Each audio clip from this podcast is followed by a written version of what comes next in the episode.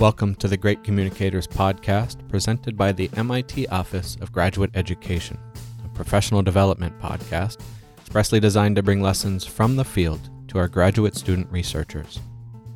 My name is Adam Greenfield, and if you ask a lot of sports fans what draws them to their favorite sport, they'll probably say it's the action.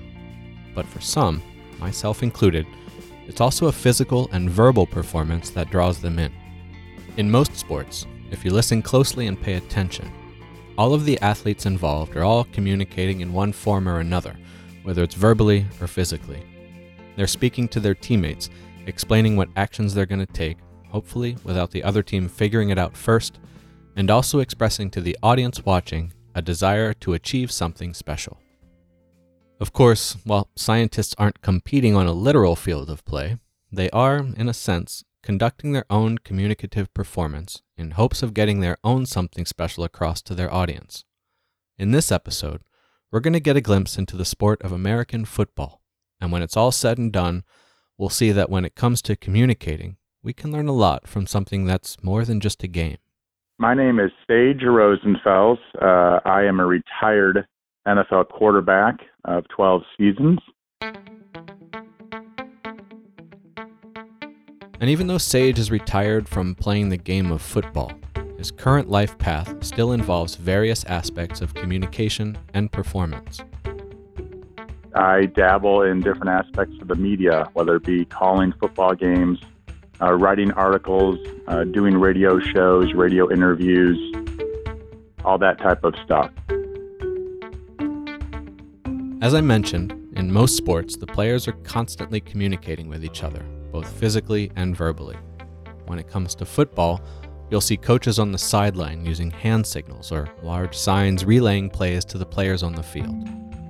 Typically, in the NFL, the quarterback, essentially the leader of the offense, has an electronic communication piece in his helmet that the coaches use to relay plays from the sideline or a coach's booth high up in the stands to the player out on the field.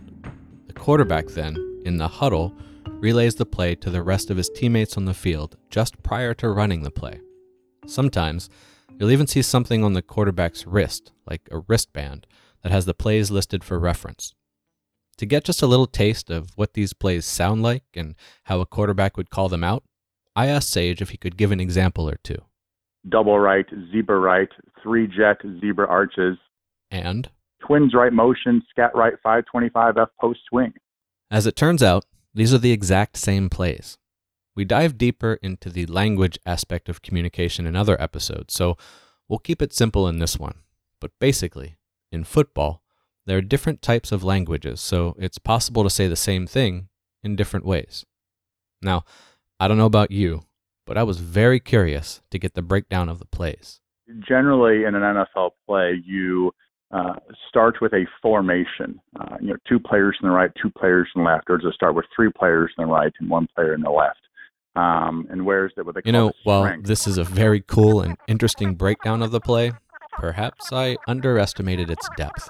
There really is a lot to that little group of words that is the play.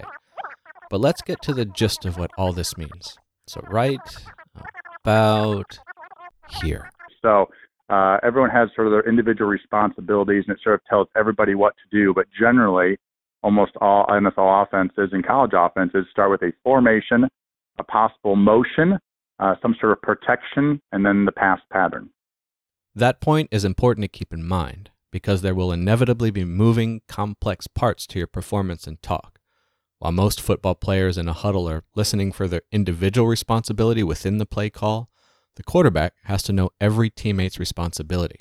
You, the quarterback of your own performance, will need to know each part of your performance and how they together create effective communication. So what's amazing is how few people really understand all the things that a quarterback uh, needs to know to be successful.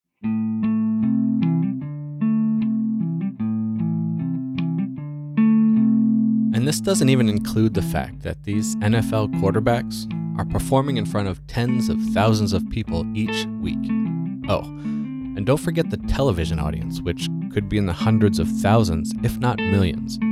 So there's an onus on the athlete to perform a task, which is really the responsibility of any performer to perform a task you have promised to an audience and in turn communicate an idea or desire. In Sage's case, it's playing a fast paced and demanding game. In your case, it could be showing how your research has lived up to the responsibility required of you as a scientist. Just like Sage, you need to be conscious of the audience's expectations of you. I know, it sounds like a lot of pressure, and we'd be remiss if we didn't say it wouldn't be nerve wracking to perform in front of a large stadium full of people. It's unavoidable. It's human. Most of us, me included, can't really conceptualize how that feels when a stadium is full and everyone is watching you. Sage does, though, and filled us in on what that was like for him and also that nervous fear that may be unavoidable but in time can go away. My first college game probably had over 50, 55,000 fans. I definitely remember walking down, you know, from the locker room. You had to sort of walk down a ramp uh, to the field, and really just looking up at all the people in the stands and the crowd, and just being in awe. And I mean, I'm, I'm sure my my mouth was open, my jaw was dropped over time, you definitely get more and more used to it, uh, and you get so focused on what you're doing, the crowd just becomes this thing that's around you, and it's not something you really pay attention to. But surely all those people yelling had to have had some kind of effect, right? Believe me, we can't hear you when you yell at us uh, from the stands. We don't hear any of it. Uh, we're, we're very focused on our job, and plus, there's usually you know seventy or eighty thousand people uh, that that uh, you're you're not going to hear your complaint at us uh, over their voices as well. Again, you, the scientist, won't constantly have other scientists trying to tackle you. So, in a way, you really don't have that sort of distraction to take you away from your fear of engagement with an audience during a talk. However, perhaps there's another way of looking at it. Maybe you, the scientist, have it 10 times easier because without that distraction, you can focus on your talk and interaction with the people in front of you. Good old perspective. Now, along with focus, Sage brought up a subject other guests we've talked to in the series have raised, and it plays a significant role in the overall goal of strengthening communication practice. You know, anytime you practice something hundreds and hundreds or thousands of times, you get so used to it that uh, your body just sort of does it, and it just sort of adjusts, and you're you've trained your mind over years uh, to make certain throws or make certain reads. When it comes to the performance area of communication, the process of repetition plays a pretty big factor in your success as a speaker or performer. In fact, kind of amazing what happens to your perception of your surroundings once you've repeated the same action over and over, whether it's during a game, during a talk, or while you're reciting your talk over and over in your bathroom mirror. I think you just get so focused on what you're doing you're just not worried about what's going on around you, and um, and you're so focused on the game plan and and what your the, the coach uh, wants you to do uh, in that play that uh, you dive into that so much that uh, you sort of forget about uh, all the rest that's going on. I believe if you really understand the game at a high level, uh, again, the, I always like the science of the game. Uh, the speed of the game will start to slow down.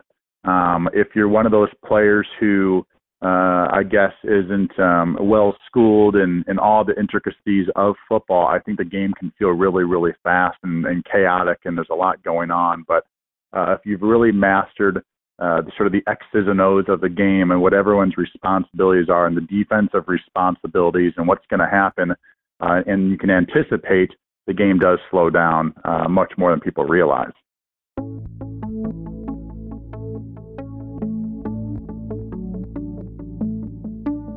Alright, so maybe you're not dodging tackles or giving talks to tens of thousands of people in an open air stadium.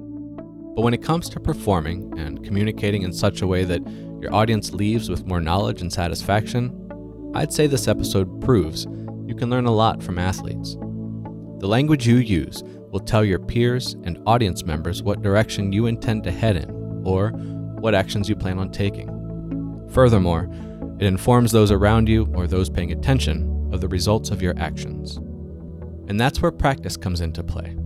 Consistently repeating your communication, whether it's to peers or to a wall, will play a very big role in how well you're able to communicate in the big moment.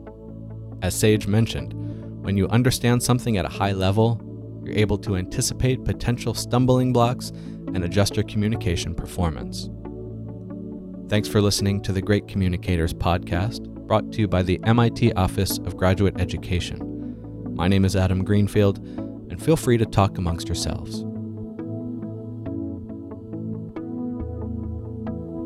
This podcast was written and produced by Adam Greenfield. The executive producer of this podcast is Patrick Yurick.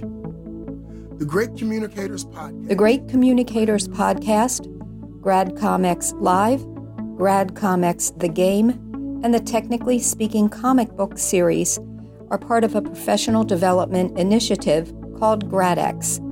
GradX is, GradX is made possible by the Office of Graduate Education at the Massachusetts Institute of Technology.